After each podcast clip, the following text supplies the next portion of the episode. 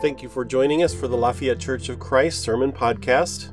Please join us each week as we listen to lessons given on Sunday mornings at the Lafayette Church of Christ. Well, amen to that song. Uh, I, am told, I don't remember, but I'm told that that was the song uh, my mother sang over me when I was a little baby and a little boy. So I think that's the, the song I've known the longest in my life, probably. And the message uh, certainly remains true today. Uh, well, good morning, church. Uh, it is, it's good to, to see all of you, uh, the, the faithful remnant uh, that, are, that are here in St. Louis on, on Thanksgiving weekend. I also want to welcome our, our guests, our visitors, of course, and, and uh, our, our brothers and sisters joining us online. I assume we, we have a number of travelers that are, are able to hop on, which is a neat thing. I hope you had a good Thanksgiving. To, to echo some of what Jackie said, the holidays are, are the best time of the year uh, for, for some of us and a difficult time of the year for others of us. And, uh, and some of us are in, in between on that. So uh, we certainly all have a lot to be thankful for. And the last few days, I was praying over many of you and, and, and your families and just giving thanks for the, the spiritual family we have here at Lafayette. So I hope Hope you had a good Thanksgiving, uh, re- regardless of, of what you're facing in your life right now. Uh, on the, uh, the, the, Christian calendar uh, that, that the majority of Christians have kept up with for many centuries, uh, this is actually the, the first Sunday of the new year, so to speak. Uh, it's the first of four Sundays of, of Advent, which is the first season of, of Christian calendar each, each year. And so this morning, what I, what I want to do is, is highlight very briefly what Advent is all about as, as a brief little reminder. And then we're going to jump right into our, our first of uh, four passages in what will be kind of like a little mini series from, from the Hebrew prophets. So the season of Advent traditionally focuses uh, on the, the coming of Jesus Christ or the advent of Jesus Christ from, from three different perspectives. You have the past perspective, the future perspective, and the present perspective. So, concerning the past perspective, which is the one that you're more likely familiar with, the church basically joins with the Old Testament people of God in anticipating and looking forward to and waiting for the first coming of Jesus Christ in the incarnation. Again, this is the most well known perspective of Advent. It's basically a, a build up to Christmas time when the church remembers the entrance of Jesus into the world when, when he is born. And so this is why you get some of the ad, Advent calendars, or I think we have an Advent pillow uh, where, you're, where you're counting down the days to Christmas. It's, it's a build up to Christmas where the church tries to identify with the Old Testament people of God and waiting for the coming of the Messiah. And, and they had to wait for that for many, many centuries, of course. During this, uh, this time of Advent, though, the, the church also anticipates not just the first coming of Jesus, but also the second coming of Jesus Christ on a, a, a still future day when Jesus will return to judge the living and the dead. And, we talked about that just a couple of weeks ago in our James series. And then finally, during this season, the, the church also tries to be attentive to the, the present coming of Jesus Christ, the, the reality that Jesus is present with us each and every day as, as He molds us and He forms us into His image through the Holy Spirit. And so some have poetically, I think, called Advent the time in between. Because as God's people, the, the church, we, we live in the time between Christ's first coming in Bethlehem and, and his eventual second coming in glory. So it's good to keep those perspectives in mind. But over the next four weeks, we're going to much more simply uh, focus on the most traditional meaning of, of Advent, which is anticipating Jesus Christ's entrance into our world in the town of Bethlehem around 30 AD. And we're going to build up to his incarnation uh, by, by looking at four different Old Testament prophets, four different Hebrew prophets, and the way that they prophesied about and the way that they foreshadowed and, and foretold the, the coming of, of Jesus. And so, if you're a, a big fan of the Advent season and the, the church calendar and such, and we have plenty of those folks at Lafayette, that backdrop should give you a lot to, to process and, and, connect. And if you're not so big a, a, fan of the seasons on the Christian calendar, this mini series in practice will be a very straightforward uh, biblical look at four different passages from, from four different prophets and their prophetic messages that we're going to be listening to, of course, are, are relevant to us during Advent, but uh, around, around the year uh, as well at all times. So let's reread uh, the first section of our, our passage today. I, will tell you this is my favorite passage of the four we're going to look at. In the last couple of weeks, this passage has really been on my heart, and, and I think there is, is a word, uh, word from the Lord for, for the people of God this morning. Jeremiah begins uh, in verse 14. And he says, The days are coming, declares the Lord, when I will fulfill the good promise I made to the people of Israel and Judah. In those days and at that time, I will make a righteous branch sprout from David's line, and he will do what is just and right in the land. In those days, Judah will be saved, and Jerusalem will live in safety. This is the name by which it or he will be called the Lord our righteous Savior. For this is what the Lord says David will never fail to have a man to sit on the throne of Israel, nor will the Levitical priests ever fail to have a man to stand before me continually to, to offer burnt offerings, to burn grain offerings, and to present sacrifices. So by the end of this passage, Jeremiah the, the prophet is, is going to have referenced three different covenants or, or promises that, that God had made with his people throughout the course of history. The first covenant was that God would keep a Davidic king on the throne uh, into eternity. The second covenant was that God would uphold the Levitical priesthood that he had established. And the third covenant was that God would remain in right relationship with his chosen people, his holy nation, the people of Israel and Judah, the descendants of Abraham. So there are three different but pretty interrelated covenants the king, the priesthood, and, and the, the, their identity as, as, the people of God.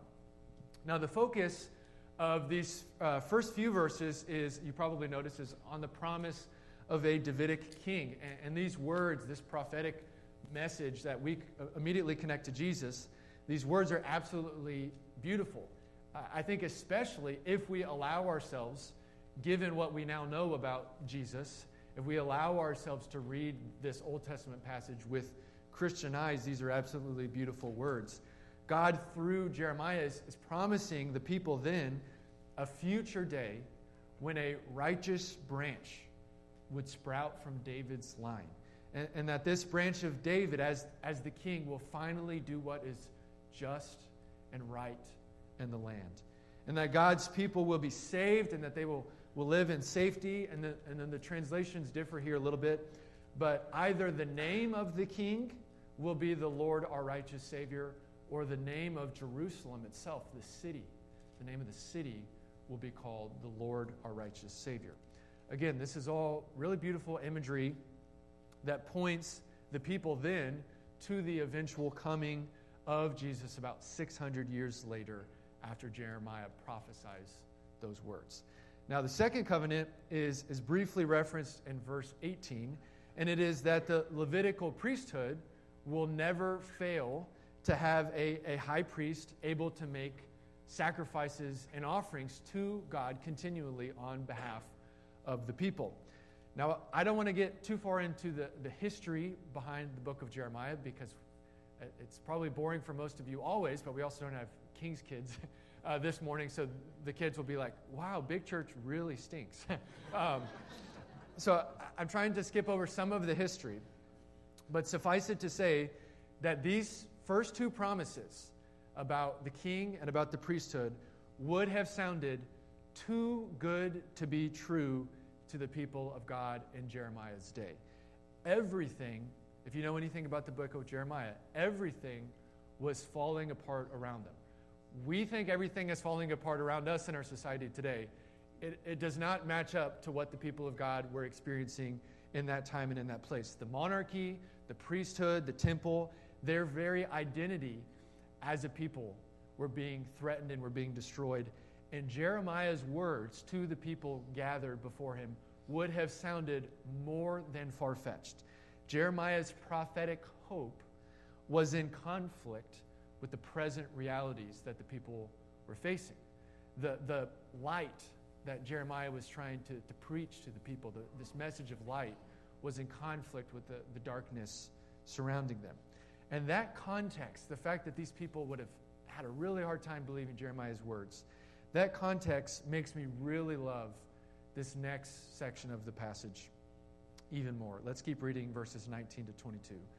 The word of the Lord again came to Jeremiah, and this is what the, and he said, This is what the Lord says. If you can break my covenant with the day and my covenant with the night, so that day and night no longer come at their appointed time, then my covenant with David, my servant, and my covenant with the Levites who are priests ministering before me can be broken, and David will no longer have a descendant to reign on his throne. Otherwise, I will make the descendants of David, my servant, and the Levites who minister before me as countless as the stars in the sky and as measureless as the sand on the seashore. I think this has to be one of the most, once we understand it a little bit, this has to be one of the most profound expressions of hope that I am aware of in, in the Old Testament prophets. God is saying that, that He is willing to break the covenants He has made with the people, but only if they can make Him break the covenants that He has made with the day and with the night.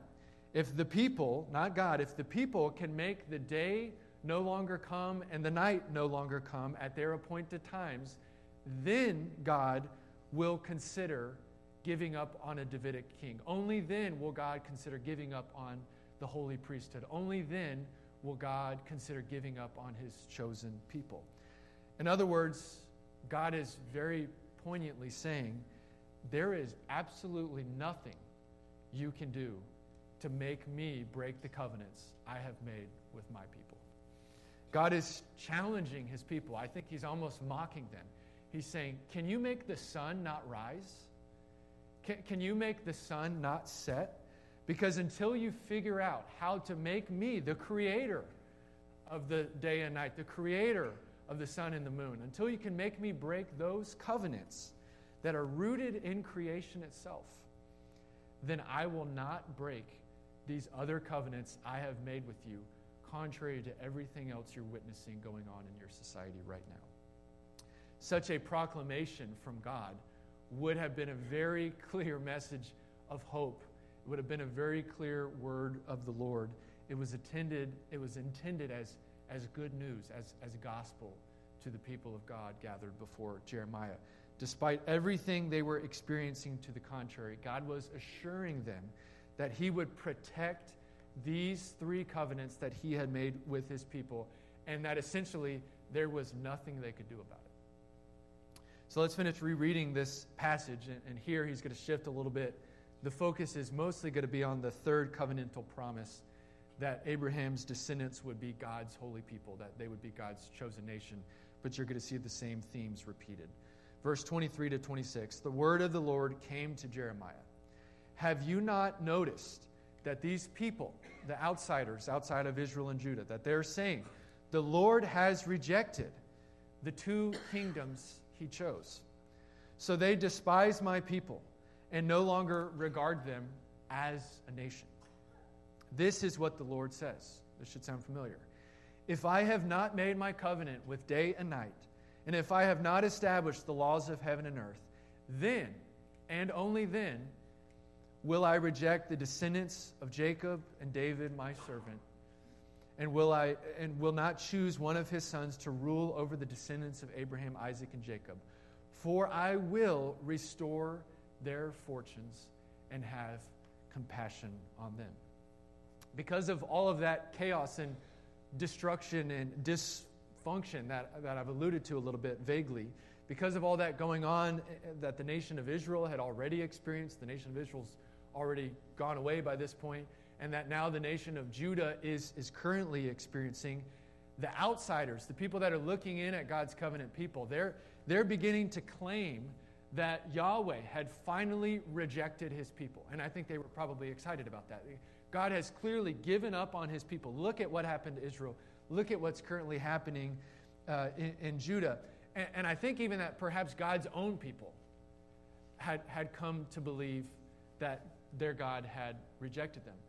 And to take that even one step further, Jeremiah himself had been threatening people, God's people, and other parts of this very book with God's judgment and with God's potential rejection if they don't change their own covenant breaking ways. So everything pointed to the reality that God had rejected or that was or that God was currently in the process of rejecting his people.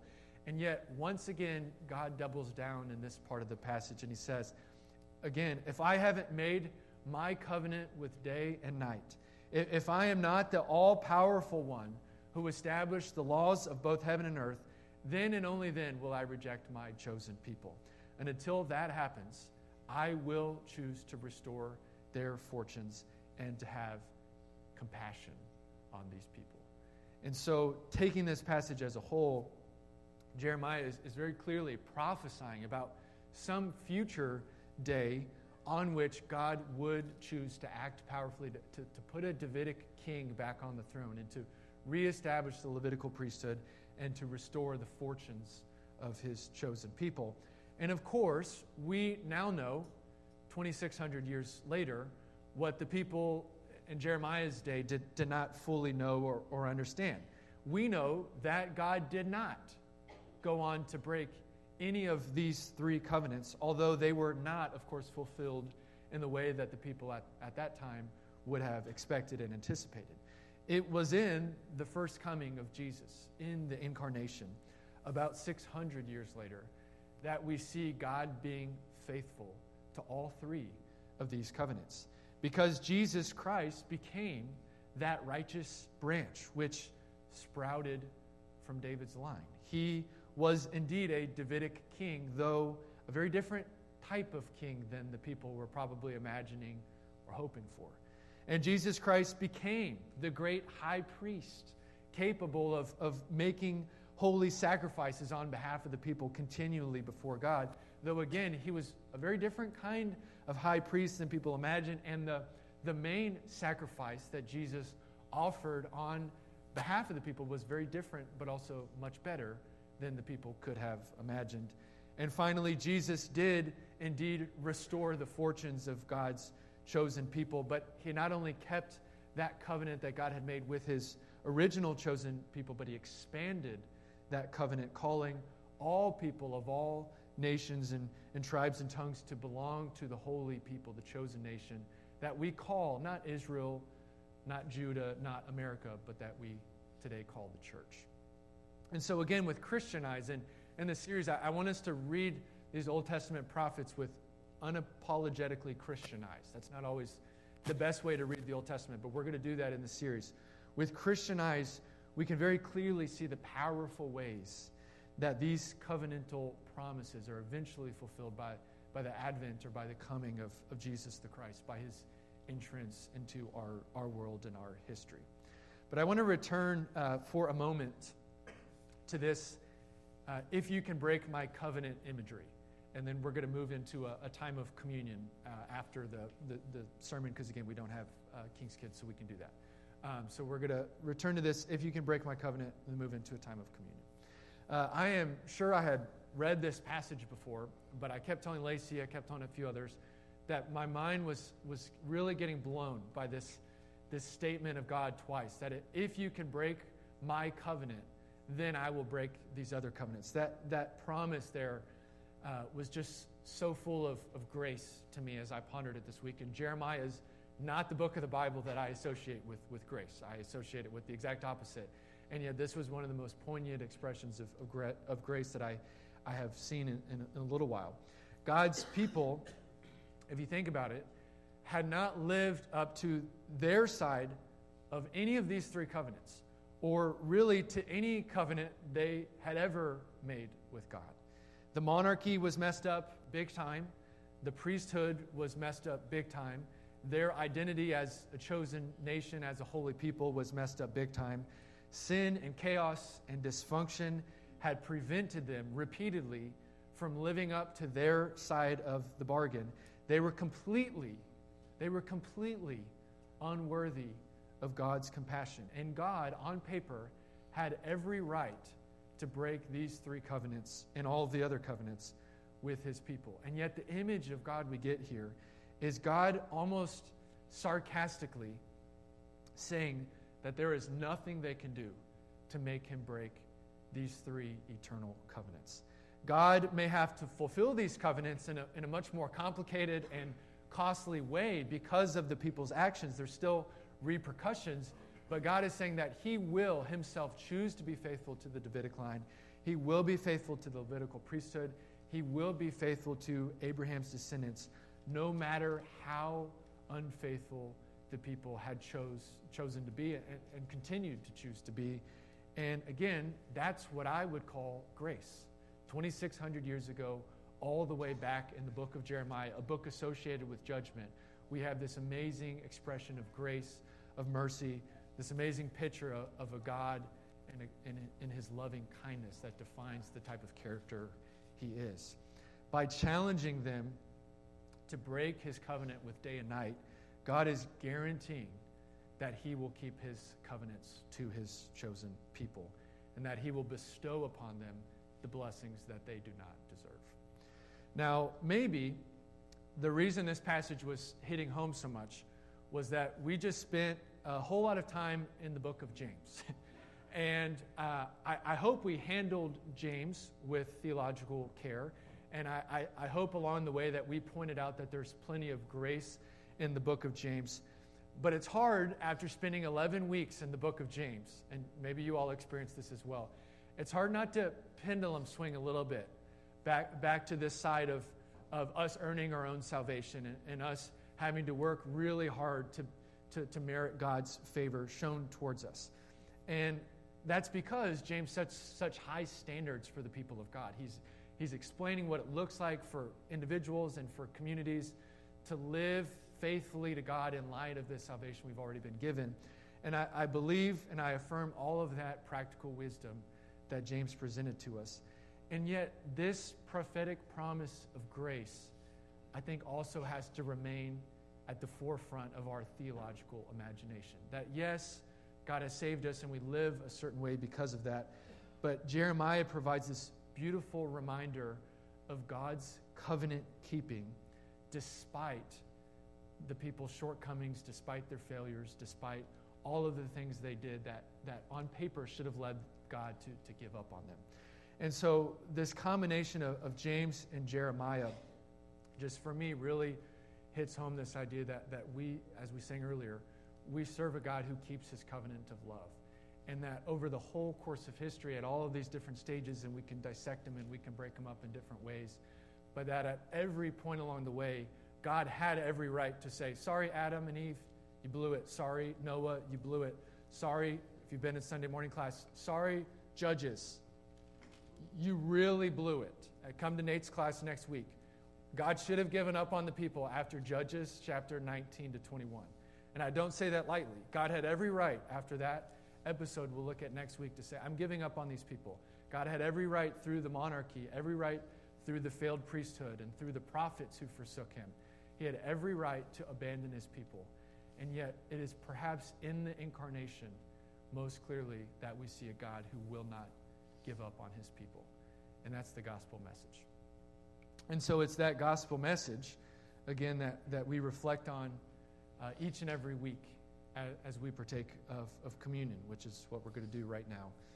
The body and blood of Jesus Christ are the greatest reminders that we have of God's unmerited favor shown to us. The body and blood of Jesus Christ are the greatest reminders of the lengths to which God will go to restore his chosen people. It was in the breaking of his body, this contained body and blood. It was in the breaking of his body and the shedding of his blood that Jesus became our king. And it was in the breaking of his body and the shedding of his blood that Jesus became our high priest who could offer the greatest sacrifice on our behalf. And it was in the breaking of his body and the shedding of his blood that God chose to renew and to restore his chosen people. And this, again, is the chosen people that we now call not Judah, not Israel, not America, not any one given nation, but the chosen people that God calls his church, the body of Christ. And so, as we gather around the table, as we reflect on God's covenant with us all the way back to the days of Jeremiah, we're reminded that the body and blood of Jesus Christ is the ultimate, the ultimate act that shows us that God will keep his covenant of love that he created with his people thousands of years ago. Let's pray. Dear God, as we partake of the body of your Son, Jesus Christ, we are reminded of your covenant of love, this covenant that you created in different forms with the people of God for thousands of years, God, all the way back to Adam and all the different people since Adam that, that you have entered into relationship with. And God, we're reminded of the ways that we as, as humans repeatedly fell short of those covenants and the ways that we can draw near to, to you and to your Son Jesus and to your holy presence through the breaking of Jesus' body and through the shedding of his blood. And we partake of, of that body at this time. It's in the name of Jesus we pray. Amen. Dear God, as we partake of the blood now of your Son Jesus, we again remember your covenant of love from the times of Jeremiah to, to Lafayette Church of Christ today. It's in the name of Jesus we pray. Amen. We're going to close out our, our service, I think, with, with three final songs, and uh, Jackie and Kara will head to the prayer room. So, again, if you uh, need to pray with someone, if you want to respond to, to this uh, message, you can go back to the prayer room and, and, join, and join them. Uh, but again, my, my prayer for us as God's people today is that as we sing, as we go out and live our lives, as we try to be faithful to God uh, in our own day and in our own way, that we will remember uh, the God who keeps his covenants uh, that, that, he has, has just blessed us with for thousands of years. At this time, let's stand and sing.